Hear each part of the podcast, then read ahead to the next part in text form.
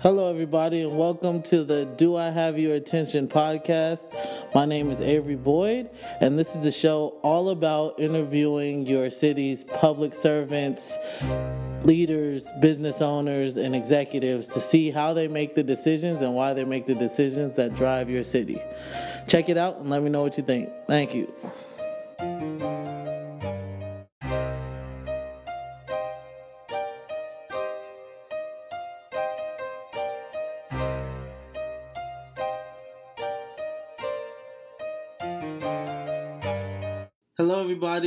Welcome back to another episode of Do I Have Your Attention?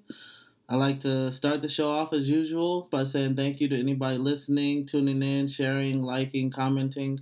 I really appreciate it. It's been a great time doing the show so far. In this episode, I got to interview Pat. Pat owns his own vacation slash holiday rentals in Old Town Scottsdale. It's a perfect location. I let him describe in detail kind of the place and the vision he has for him and his partner. But it was a good conversation. We talked a lot about um, work history, personal development. I think it'd be a good conversation for everybody to enjoy. So please tune in and let me know what you think. Thank you.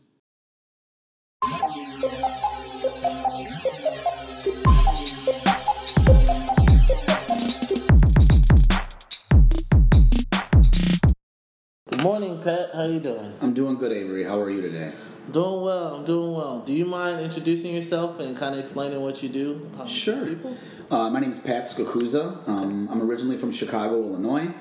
Uh, I moved out to the Phoenix area almost two years ago, and uh, since then, my my wife's cousin, my wife's first cousin, and I um, got into the vacation rental business. Now he's been in it for a long time. He's he's had several properties for, gosh, coming on maybe 20 years now. He has a lake house in Lake Delavan, Wisconsin. He has, uh, well, he just sold. He had a house up in the mountains in Forest Lakes, Arizona, that he recently sold um, because we needed a little more money for this project. Um, and he has a condominium in Old Town Scottsdale, and he's got several houses throughout the valley that he, he rents out as well.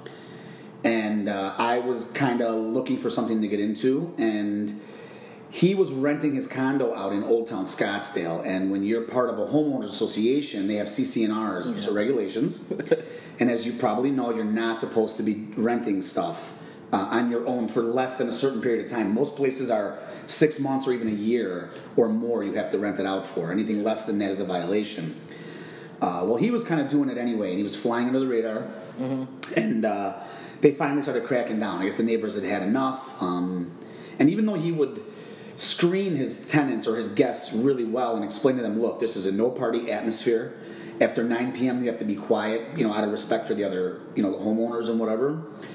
Um, but yet, I guess there was a couple people that just kind of disregarded that and whatever. So he received a letter from his homeowners association, and they told him uh, they sent him a cease and desist letter and said, if you don't stop, we're going to start finding you five thousand dollars per occurrence. So that's when he decided, okay, enough is enough. We need to find our own piece of property that we can develop that no one can tell us what to do. Um, and that's essentially what we did. We found a piece of property in Old Town Scottsdale, and we got in- incredibly lucky. Okay, I'm not going to sit here.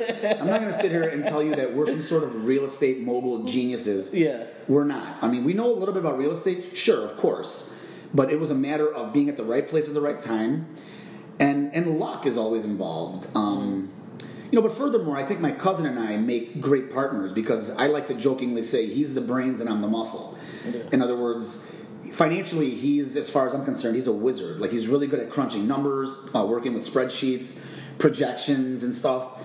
And uh, and I have a carpentry background, so when we found this piece of property, he said you know, hey, can we do something with this? And I said, absolutely. I said, we could put up some dividing walls in this one building, add a bathroom, create two units. Yeah.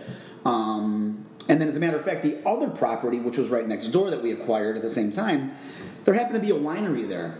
Um, and we decided, wow, this kind of looks like a little villa anyway. Yeah. We said, let's call it Winery Suites and kind of create this experience for people where they're in wine country in the middle of the desert. Yeah. And uh, yeah, and it just took off. You know, it just took off. So Okay. All right. Um. So you mentioned you're from Chicago. Mm-hmm. Do you mind kind of giving your background in terms of work and how you came from living in Chicago to sure. being here in Phoenix? You know, uh, I kind of look at myself as being like a hustler, not in the sense that I'm trying to hustle people, but I've always been, just been trying to Yeah. eke out a living in life. You know, uh, I come from very humble beginnings. My parents are immigrants from Italy. Okay. Came here with absolutely nothing in their pockets. You know. And uh, slowly just kind of built up a, li- a life for themselves. And uh, they had just two kids, my sister and I. And uh, yeah, I mean, I- I've had many different careers growing up. I've done all kinds of work. And, uh, you know, I used to kind of look at that and think, like, God, I felt kind of lost in the world. But in hindsight, all those experiences really built upon themselves Yeah. and got me to where I am today. And I've always had a fascination with carpentry, and I always played around on my own, like remodeling my own house, fixing things up, watching TV shows like um, This Old House. So I was always kind of fascinated by that kind of stuff, um, and just construction in general. And uh, my friend owns a construction company, and I asked him to take me on one day um, because I got laid off from uh, one of the major payroll companies in the country that I worked for for almost 20 years. I was in customer service, and uh, I got laid off because essentially they sent my job to India or to some foreign country like the Philippines, Yeah. where of course the labor was cheaper, I'm sure, and they don't have to pay benefits, things like that.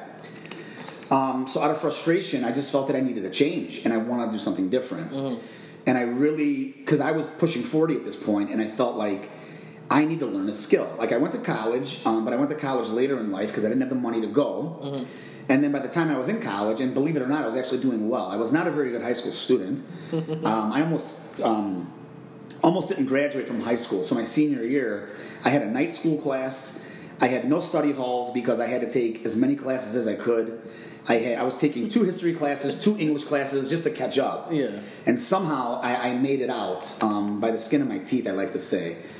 Um, so when I finally went to college, I, it was just immaturity for me. I was not a mature kid, and I just didn't have the right kind of guidance growing up. You know, I kind of ran around in the neighborhood instead of sitting home and reading a book, so to speak. So at the time I went to high, I went, by the time I went to college, I was in my early twenties, and I was doing really, really well. But I had met my, who was my wife now, and uh, we just hit it off, and we were so in love. And she was just graduating college when we started dating. She had like three months to go, and uh, you know, and she wanted to start her life. You know, she wanted to get married, of course, and I did too. But I thought I need to go back to work. You know, otherwise this relationship may not work. She may not put up with this. Yeah. So I dropped out of college and I went back to work. And my wife actually, um, within six months of being married, my wife conceived my first daughter. So that was pretty much it. Like college was pretty much a pipe dream after that for me. I had to just stay working and whatever. Um, but yeah, I mean, so when I got laid off from that last company, and my, my buddy, my close friend in Chicago owns a construction company, and I said, "Would you would you take me on?" And he did. He hired me at fifteen dollars an hour as a laborer, and I took it. And I, you know, I just kind of proved myself and worked my way up, type of thing. Um, but it was that really, ultimately, it was that experience that brought me to where where we are today. You know, so Okay.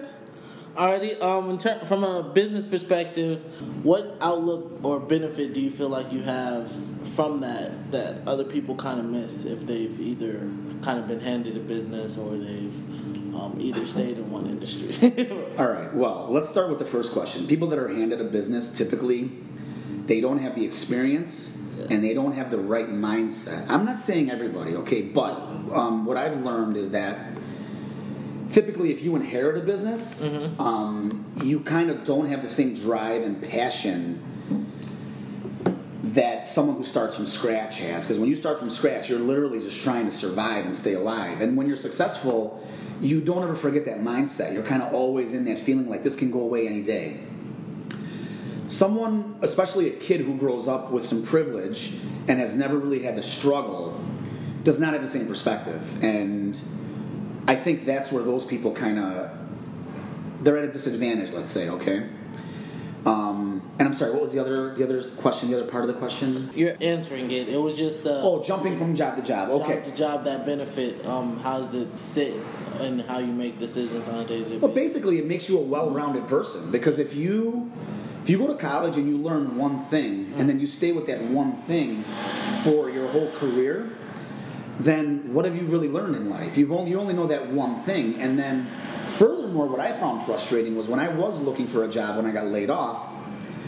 Everybody was trying to pigeonhole me, so to speak, for lack of a better term. They were like, well, your customer service is all you kind of know, and we don't want to take a chance essentially Yeah. with anything else. So, and I didn't want to be in customer service anymore. I wanted to try my hand at something different.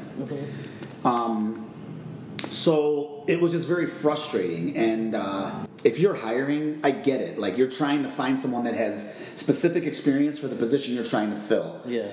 Um, but I think that you know, like that that narrow mindset is actually hurting them as well. You know, I think that they should take more things into account, like your overall work experience. Um, you know, how long you've been with a job that shows commitment.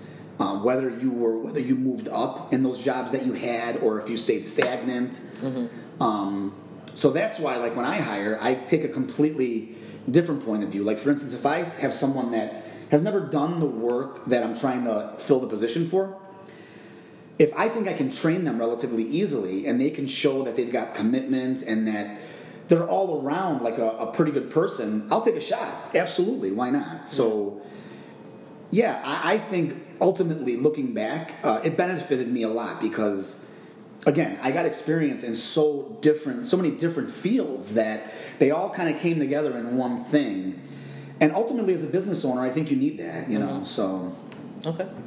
Uh, let's talk about the area, right? Um, Phoenix growing exponentially. Yes, it is. Um, Scottsdale doing big numbers too. Yes. Um, what do you see kind of the future opportunities looking like for you guys? I know you mentioned you guys had ideas to grow and stuff.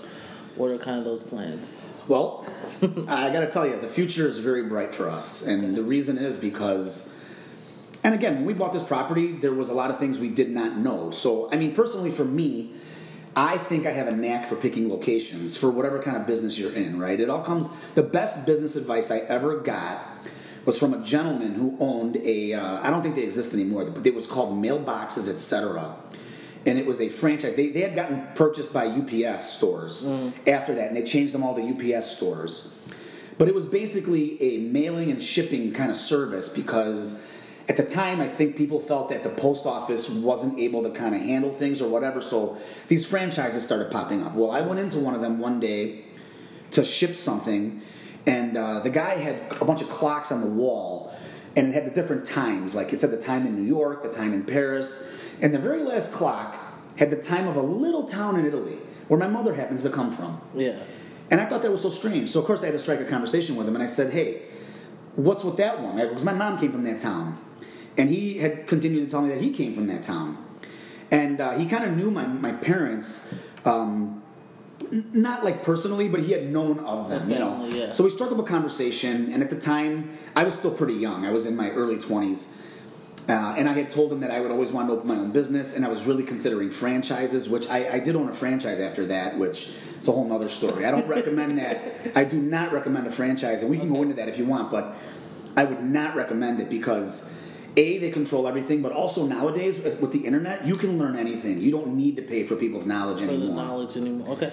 Um, so basically, his advice to me, because his store was not doing that well, and uh, he had left medical sales and he was doing pretty well with that. And he tried his hand at being self employed and he was very disappointed in his decision, essentially. So what he said to me was, it all comes down to demographics. You know, he said, I put my store in the wrong place. He said, here, the majority of people in that little suburb of Chicago um, at the time was mostly elderly people, right? Yeah. So he said those people are very kind of set in their ways and they tend to go to the post office. Like they don't understand like change and these new things.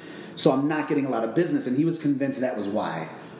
So basically, the best advice I ever got was it's all about demographics, okay? Yeah. So when you're choosing your business, what they say, location, location, location, right? So he's 100% right. It is about demographics. You want to put your business in a place where your customers are. Like you don't want to have to bring them in. You want them to be right there. So for us, we knew we wanted to do vacation rentals and Old Town Scottsdale, huge, right? The tourist uh, tourism is up and it's going up. Yeah. Um, and our location was insane. Like the location, the other locations we looked at were a little bit off the beaten path. Not that they were way out, but they were still within within Old Town. But I wanted to be more in the middle of everything, right? Yeah. Um, so when I found our location, we're literally on Goldwater Boulevard, which is a major thoroughfare. Yeah. And um, I saw that spot, and my eyes just lit up, and I said, "Okay, this is the one." And then the building itself was from the 60s, but it, it had since changed hands. It was originally residential, then it was converted to commercial. And the last people that were in there that rented it were um, interior designers. So what they did was they had beautiful, like Brazilian walnut trim, like beautiful, like two inch thick Brazilian walnut doors. and I couldn't believe it. I was like, wow, like this stuff is beautiful. We could really do a lot with this. Um, but yeah, I mean, the location was the most important thing, you know. So since then, so we had three units. We were very nervous. Uh, we went live November 6th of 2017 was the day we hit the internet. And we got our first booking six hours later. And uh, we've just been, we've been jammed. We've, we've been doing so well that after a year we decided, hey, let's see if we can knock these down and maybe build up. Like we were thinking maybe eight units, 10 units, you know? Mm-hmm um, with a, a, pool on the ground floor because you got to have a pool. It's Arizona, right? Yeah. um, well, plus, you know, we don't have a pool now, so we actually purchased memberships. We have three memberships because we have three units, mm-hmm. and we purchased memberships at the Valley Ho um, Hotel and Resort, which has been there like since the 50s. Mm-hmm. Beautiful place. So we have memberships, so our guests can just walk a block and use the pool or the spa or the workout facility if they want. Um, so at any rate, we looked at it. We talked to an architect, and we said, you know, this is what we're thinking about doing. And what he told us was, you know, your, your property is in a location that's just too valuable. Like he said, you should really build up as high as you can. And the city of Scottsdale will allow you to go 76 feet high. And we were like, we can't afford that. Like, we just don't have that kind of money. Mm-hmm. And he said, there are like venture capitalists, there are ways to raise the money.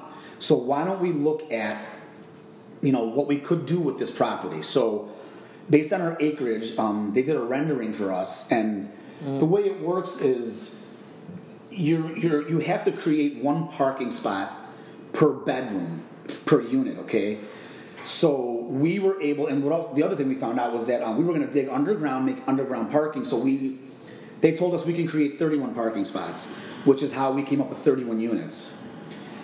So uh, hopefully by fall of 2020 or early spring, like still winter of 2021 Mm-hmm. Uh, we're projecting to have 31 units with underground parking and a rooftop pool.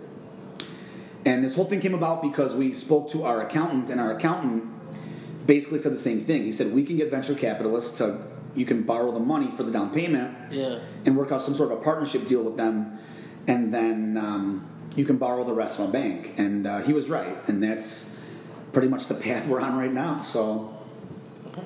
Awesome, awesome. Uh, you meant you mentioned a couple things, but I kind of want to talk about the um, location piece, right?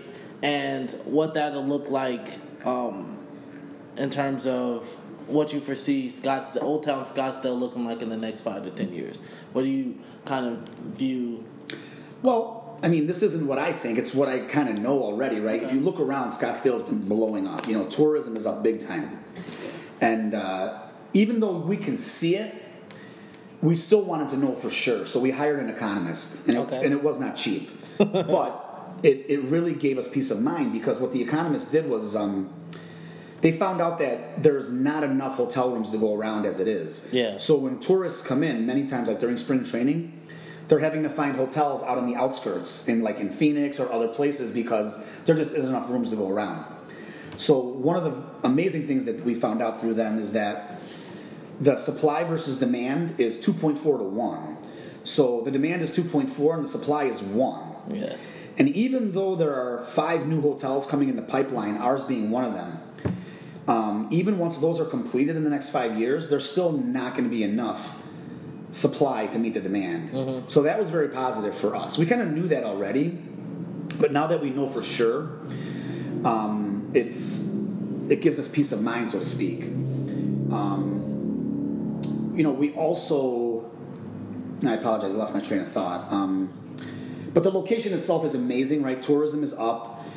Um, and there's so many things that, that occur in the Phoenix area. Spring training and the San Francisco Giant, Giant Stadium is only a few blocks away from our property, so people stay with us. They could walk to the games. Um, yeah, I mean, we found out Caesars is building a non-gaming facility like less than a mile from us, right by the mall. So they're going to have a huge place. And the thing with us, we feel very lucky, is we're only putting up 31 units. Yeah. Um, there are other projects going in. There's going to be a, what's called the museum campus, like kitty corner from our place. and they're putting up, gosh, like I think like maybe 800 rooms, like condos and hotel rooms. Um, so we, we know that we're going to get like a lot of overflow from them. Um, so yeah, I mean the future is very very bright the way we see it. So Okay. Alrighty. Um, switching gears, technology plays a big part in business nowadays. Yes, sir. Um, you mind kind of explaining how you guys have integrated that into your business and where you see that? yeah, um, without the internet, we we probably wouldn't even exist. You know, the internet is is huge for us. Um, you know, we actually had one guy that wanted to give us the total amount for the project, which is several million dollars. Yeah. Uh, but he, and even though he has experience, he ha- he owns hotels, they develop hotels. He wanted to own like a big chunk of it, as well as own a chunk of the property, and we just weren't like cool with that. But he figured that we were inexperienced, and he tried to throw us curveballs, like, you know, um, you don't have a brand, which I don't think is true. We've built up our brand so quickly already. Um, and that brings me to my point the internet. Without the internet, we could not have done that. We wouldn't be able to take reservations. We would be taking reservations over the phone. Yeah. And we would be having to take out print ads and things like that, which costs a ton of money. Um, so the beautiful thing about it is that we've spent very little in way of marketing. Um, we have to pay to be on VRBO, so you pay per unit. It's a flat fee, which is kind of nice. Um, and then the other places like Airbnb and these other reservation platforms, they charge you a percentage, and it's not cheap. They take 15, 18% of the total cost of the room. So if you're charging $100 per night, they're going to take $18 of it, and we get the rest. But it's worth it, right? It's worth it because without them, we may not get that reservation. The room would have stayed empty, right? Yeah. So, um, in way of marketing, we're spending very little on marketing because the, the internet is essentially free. Um, so we produced our own website, and according to Google, we're getting upwards of twenty thousand hits a month. Um, and we were told that those numbers might be a little bit inflated, but even so, if we're getting ten thousand hits a month, we only have three rooms to fill currently, and then thirty-one rooms to fill. Yeah. Um, so from a marketing standpoint, the internet is amazing. Um, but even so, you were saying about reservations. If, if the internet didn't exist um, and these platforms didn't exist, we'd have to either create our own platform, which would cost a ton of money to have a programmer do that, Yeah. or we would literally have someone who's answering calls 24 hours a day, and we would be taking reservations by hand on paper, and then maybe entering them into our own program somewhere, like in a computer system. But so that way, um, you know, now with the internet and these these platforms, it's been it's been amazing. Um, and they're called OTAs, by the way, um, Yeah. online travel agents they call them. So yeah, it's been amazing. So without the internet, I don't think we would be as, as successful as we are. So thank God for that. Taking advantage of the technologies that are coming out, they're absolutely amazing because essentially we're like a hybrid between a Yeah. hotel and a vacation rental. Um, and a vacation rental is essentially someone's own property that they own, their home, that they're letting you stay at, right? Um, and it, you know nowadays we're just using like a lockbox with regular keys in them. And uh, like elderly people that come in sometimes don't know how to use the lockbox and things like that. Um, so later on even though we're going to have a lobby which we're going to have a market that's going to sell craft beer wine of course because we're called the winery suites. Um, we're going to have craft beer wine snacks coffee things like that. Um, but we're also going to have a small check-in counter and uh, but even if no one's there, everything's virtual, so no one really needs to be there essentially. But so if someone shows up to check in after hours, like after 10 p.m. or 11 p.m., um, we give them a code to their door, or we're looking at a technology where you download an app, and then uh, our app essentially, and then we will program the app with the code to your door. So as soon as you walk up, the door will recognize your phone, and the door will unlock for you automatically. So we are taking advantage of those kinds of technologies. Yeah.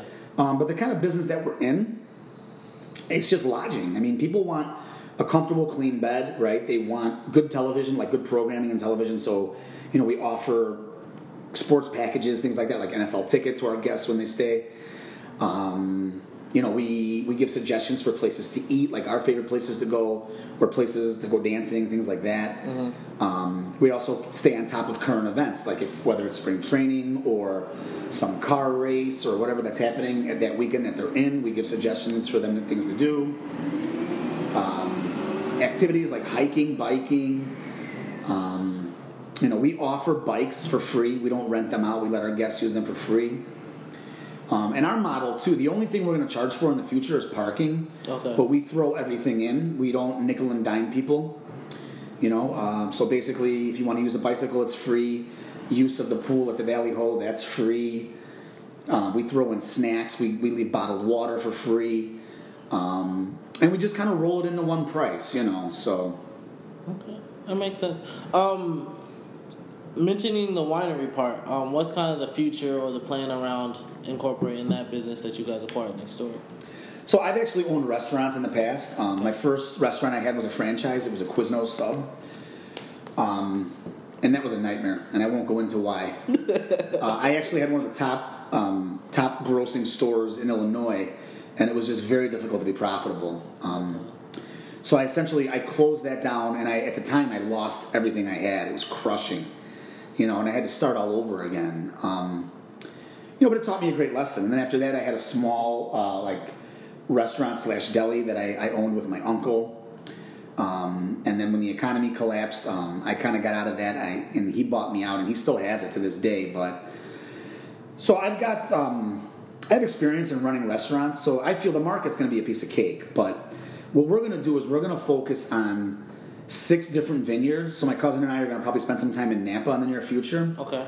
We're going to try to find some family-owned um, vineyards that may want to participate, and we're going to showcase just their wines. Okay. Um, because we don't want to have a, an extensive menu like that. We want people to. How do I put this? So, in other words, we want to focus on like six really good wines that people can come and experience with us, and then maybe even buy wine directly from the vineyards that we work with. Let's say. Um, we're also going to do the same thing with craft beer. Like craft beer has become so popular in the last ten or fifteen years, you know. Uh, and there's a lot of craft beer makers right around our location, you know. So we're going to partner up with them hopefully and display just six or maybe ten of their beers. Um, and then we're also going to have really good coffee. Um, we're thinking about going with a company that like picks their own coffee beans. They roast them themselves, you know. So we'll grind our own beans fresh every day and offer people like an excellent cup of coffee that they really can't get anywhere else, like not even Starbucks, let's say. So Yeah. um, and then we're also going to offer snacks and things like that, of course, and maybe some souvenirs. But you know, we're not going to flood the market with all kinds of junk. Let's say, like we want to just really focus on the things that we feel are the best and the best value to our guests. Like, of course, we're in business to make a profit, but we want people to walk away always feeling like they really got something good for their money. So they they spent their money was well spent essentially and not wasted. So. Um, but basically, yeah, I'm very comfortable with that. I, I think running the market is going to be an absolute piece of cake. So, Okay. All right. Um, you mentioned the market crash. Um, real estate was one of the big things that got hit during the market crash. Uh, what do you kind of think are your advantages or disadvantages in being in the real estate? No, that's a great question, and I'll tell you. So again, we, this economist we hired, Yeah. What they found out was that um, in 2008, when the economy crashed, uh, lodging or you know lodging and hotels, things like that, in the Old Town Scottsdale area or in Phoenix, the greater Phoenix area in general, lodging only dropped a percent and a half. And then, literally in 2009, it rebounded right back to where it was in 2008 before the market crashed. So, in 2009, it went back up that percent and a half. And then, ever since then, it has been creeping up a percent, percent and a half, 2% depending on the year. So, um, and again, my cousin had a, um, a property in Old Town Scottsdale during the crash, and he had his house up in Forest Lakes, Arizona. And uh, he had been telling me all along that he felt that vacation rentals were essentially recession proof. Um, and he felt that because uh, the, the people he was getting that were renting from him when the economy was slowing down in 2008, 2009 were more local people. They were taking what they call staycations. So instead of people going to Hawaii for a week, which was obviously a lot more expensive, they'd pack up the family and they would drive up to his cabin in Forest Lakes and rent that for a week. So it was essentially recession proof. And this economist, this study, this feasibility study that we just completed, that proved that. He was exactly right. yeah. Because that's our only concern. Like everything else seems very bright, but then you think, yeah, what if there's a recession, right?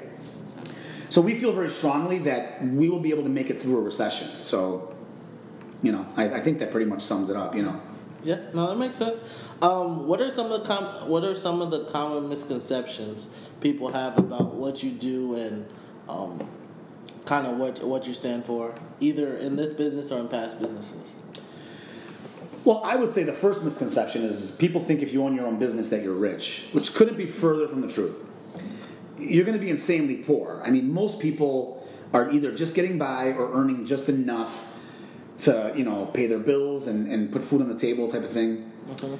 Um, you know, you got to think outside the box. Like you have to always be ready to adapt and change. And I think that's what most people are afraid of. They either don't know how to adapt and change, or they, they feel like, hey, I'm doing great. I'm making enough money. Like, why should I change? Well, competition is fierce. There's always someone right around the corner looking to steal your, your customers, you know? So you just kind of always have to be on your feet, you know? Um, but I don't know, like, what's the other misconception?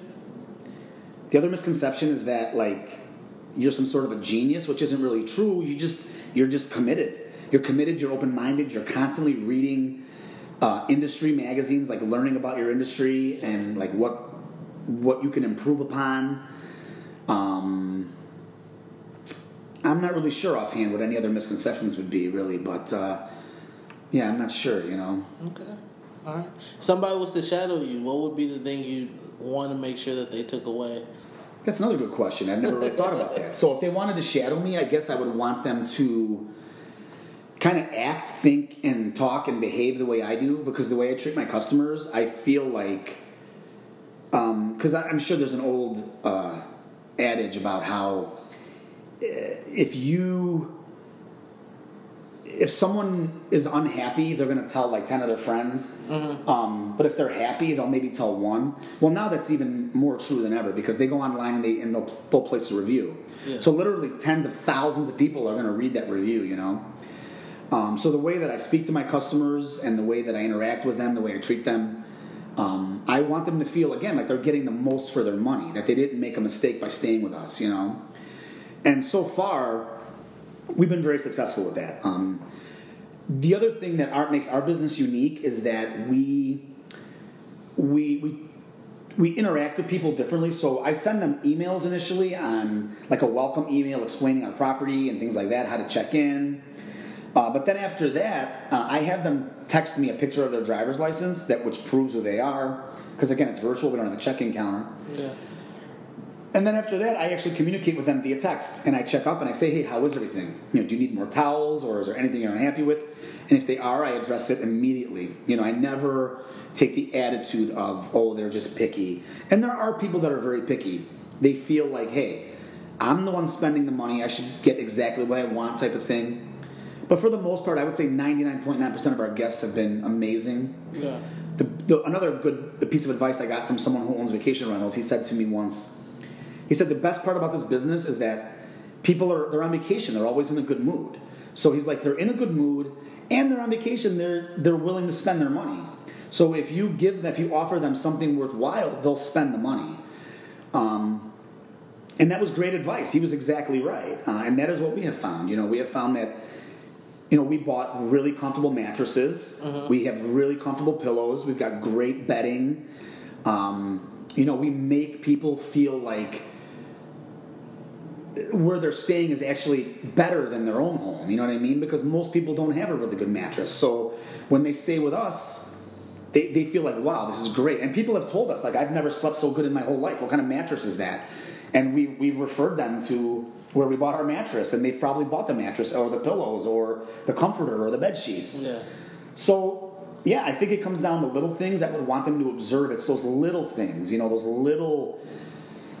How do you say? Like again, the way you speak to someone, um, the way you're attentive, smile all the time. Um, be you have to be upbeat. Yeah. Like even if you're having a bad day, you got to leave that at home. You know, after you punch out, then go home and be grumpy again. But while you're at work, you know, you got to remember people are on vacation. They're in a good mood. You have to be in a good mood, and you know, you want the experience for them to be positive. So, yeah, I mean, that's what I would want them to take away from shadowing me. Okay. All right. Do you guys have any um, plans to do this in other locations, or are you guys? Uh, do we have plans? No. Do we have dreams? Sure. Okay. We do because we feel that this model will be successful for a lot of reasons. Um, first of all, our overhead is lower than a hotel because we don't have a lot of employees. Um, at one any given time, we may have three employees on the property. Uh, or actually, I take that back. We'll have three employees plus we'll have some some housekeeping, so maybe six employees at any given time. Yeah. Whereas a hotel may have 20, 30, 30 employees, you know? Um, and I'm sorry, I forgot the question. I lost my train of thought again.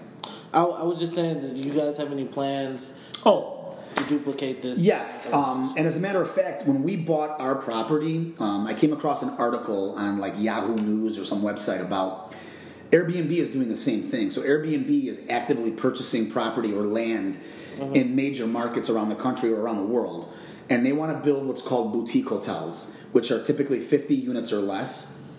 And again, it's kind of like um, an evolution of the, the bed and breakfast, right? The bed and breakfast was three, four, five units, uh, where you were essentially just renting a room and you were sharing even a common bathroom Yeah. and a common dining area where the homeowner or whoever or the B and B owner um, was cooking and doing things like that. Um, so we're kind of an evolution of that. Yeah. And Airbnb is not only developing their own properties, but they are actually um, fighting lawsuits around the country because the hotel industry is is very actively pushing for laws um, because they're they're afraid. They're afraid of the Airbnb market or the vacation rental market, and so yeah, they've got lobbyists on their payroll, and they are then they've, they've passed some laws successfully, but Airbnb has, has fought those laws and won in many markets. You know, um, the nice thing about Arizona is a couple of years ago, one of our senators uh, passed a law that you essentially cannot mess with a homeowner. If they own their property outright, you cannot set restrictions or rules for what they can or can't do with it. You know,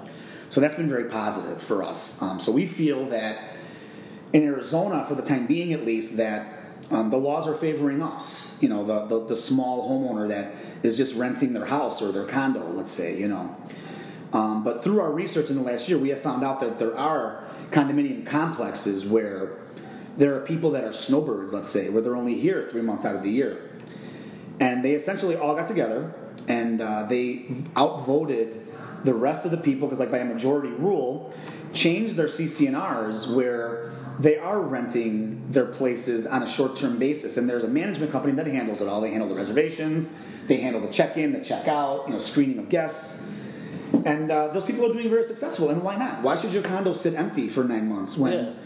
you know, and it's usually a 50 50 split. I don't know for sure how that works, but usually the management company takes half and you as the homeowner take half. But yeah, you're paying your mortgage, you're making a little bit of money, and you have a place to go to for three months out of the year when it's snowing in your state. So we think that just like Uber changed the taxi business, um, that vacation rentals is changing lodging, and uh, so we think that we're still in the infancy. So to answer your question, yeah, we do have dreams. We we feel that um, this is going to go so well that we could either develop our own sites or maybe even franchise this. Yeah. Um, because again, we have a brand. We're, we're Winery Suites, and we offer an experience, not just a room. Um, so we feel that with those two things combined in the right location, of course, and, and we want to do something where it's always within walking distance. You know, we don't want people to have to rent a car. Mm-hmm. We want to set it up where you could literally come from the airport in a taxi or an Uber, and once you get to us, like if you're in downtown San Francisco, for instance, which I was just there, and I was looking at properties, and I thought, wow, like yes, property is expensive, okay, but if you own a restaurant and you buy a piece of property for a million dollars, you got to sell a heck of a lot of food to pay your mortgage every month and to cover all that. Mm-hmm. But in our kind of business, you know, even a small plot of land, if you could put 10 units on it, you can make enough money pretty easily to pay your mortgage and to cover your expenses and do it. So we feel very strongly about our business model or the vacation business model in general. So Okay. All right. Um, you mentioned a lot about like these lessons, strong lessons people have taught you. What would be your um, key lesson that you'd like to pass on if somebody asked you? Okay. so, you know, and because I've had a lot of time to think about this because of my ups and downs in life, Yeah.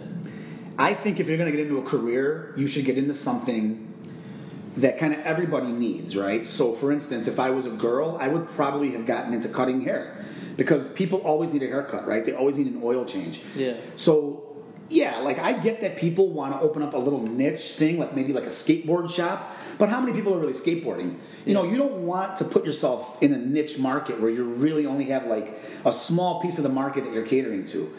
I would think always try to cater to as many people as possible. So again, being a nurse, great career, right? Cutting hair, great career. Uh, opening up an oil change shop, that's a great career.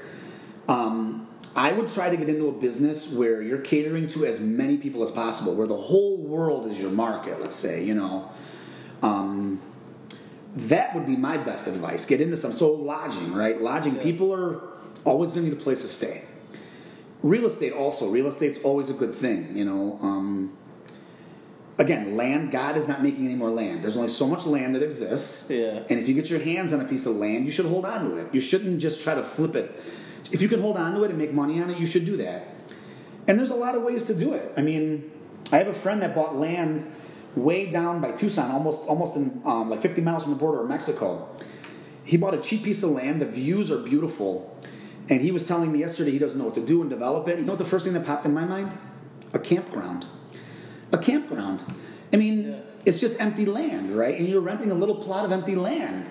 And you know, people are always coming through. They're traveling, and Arizona, we're in this is a tourist state. People are always coming through. They want they go to the Grand Canyon or whatever the case is. People need a place to stay, you know. So that's how I like to, to look at things in those terms, you know. Um, and that was my initial thing about restaurants because people need to eat. Yeah. The problem with restaurants is that the market is insanely competitive. Um, there's always new concepts popping up, um, and it's just it's really a lot of work. You're putting in a lot of hours every day. You're married to it, you know. Um, but I still think the food business is a good business, you know. Um, but you also have things like McDonald's where they sell food so cheap that it's really really tough to compete. And if you want to sell people a healthy quality product, Yeah. it's a tough market. So, um, but yeah, I would try to focus on something where you make the whole world your market and not just a sliver of it, you know. So, Okay. Um, in terms of that last piece, kind of interests me in terms of being married to the business. I, I don't think a lot of people understand um, what that means as a business owner. you mind elaborating? oh, I would love to. I would love to because. You know, I've been on both sides of the fence, and I've worked for someone, and I've worked for myself. And when you work, so the way I sum it up is, it's easy to earn money. It's hard to make money. Mm. And what I mean by that is, when you punch out and you go home every day, you you leave your work at home. You just go home and you play with your kids and whatever, and you wake up the next day, and then you'll start thinking, "Oh man, I got to go to work. I have this, I have that." But you can essentially leave it when you own your own business. There, it never turns off. Never. Um, you, there's many sleepless nights. You know, um, I have sleepless nights to this day. you know, last night I got to tell you, I think I was just so exhausted from traveling and getting caught up on stuff that I, that was the first time I've slept more than eight hours straight in many, many months. Um, that's not to say that there isn't a reward for being self-employed. There is. The reward is that there's no ceiling. When you work for someone, there's always going to be a ceiling. Always, right? Uh, you, there's always uh, you know you can only make so much money, and if you want to make more, you have to change companies or change careers. Let's say, but when you work for yourself, there's no ceiling. The sky is literally the limit. So, you know, uh, there's advantages and disadvantages. So, yeah, but owning your own business is not what it's cracked up to be. You know, it can be the most amazing thing in the world if you put your systems in place and there's a way to kind of make sure that your employees are doing what they're doing and that everything is because your employees are not going to run your business like you do. And that's the other part of you're living it and breathing it 24 hours a day um, because you're constantly correcting your employees and saying, hey, can you kind of do this a little bit differently? Can you maybe do this this way from now on? Because you're always looking to improve and and you're taking in feedback from your guests on things that they would like to see. So yeah, I mean, um, you're constantly improving and changing, and but it's it's 24 seven. You yeah, it never leaves your mind. So that's that's the hard part about it. So. All right. Um, last question I ask everybody, kind of their spotlight hour. What would you like people to really take away from you as a, a business owner and um, your Winery Suites? Well, I tell you, from me as a business owner, I, I mean, uh, dedication, I guess, and just love of what you do, that's a big part of it because obviously, if you're not happy with what you're doing, you're not going to be that successful at it, you know? Um, but it's been a struggle. I do not want people to sit here for a minute and think, like, you know, this guy really figured some things out. Like, I got very lucky and I was very persistent. Um, but without my, my cousin and business partner, this would never have been possible. He's really the brains behind this. Um, it was really his business model, it was his dedication and his hard work over the years, and I kind of piggybacked on top of it. Um, and we make great partners. Don't get me wrong. Like we both bring things to the table and we complement each other, and that's that's where our strength is ultimately. You know, so really, if you're going to take on a partner, which I think you should, because it's very difficult to do everything on your own. Um, but if you take on a partner, you don't want a partner that has the same strengths as you do, because you're just going to butt heads. You're not going to agree on things. So basically, he plays his part, I play my part, and that's what keeps us successful. You know. Um, and again, I forgot the question. I lost my train of thought again. Um, the spotlight hour for Winery Suites. Yeah, so again, I don't see myself as some genius. I think that between persistence, hard work, and definitely a little bit of luck, you know, um, but also, yeah, I mean, you got to come up with something that is kind of unique, but also that caters to as many people as possible, you know. Um, and I love this business. I love it because I love hearing people tell me about how much fun they had, about how they've never been to the Phoenix area and how much they loved Old Town Scottsdale. It just makes me very proud. Makes me very proud that we're doing something that makes people happy. Yeah. You know? So, Okay. Thank you, Pat. I appreciate you. thank you. Thank you for taking the time, man. It was a pleasure to meet you. Of course.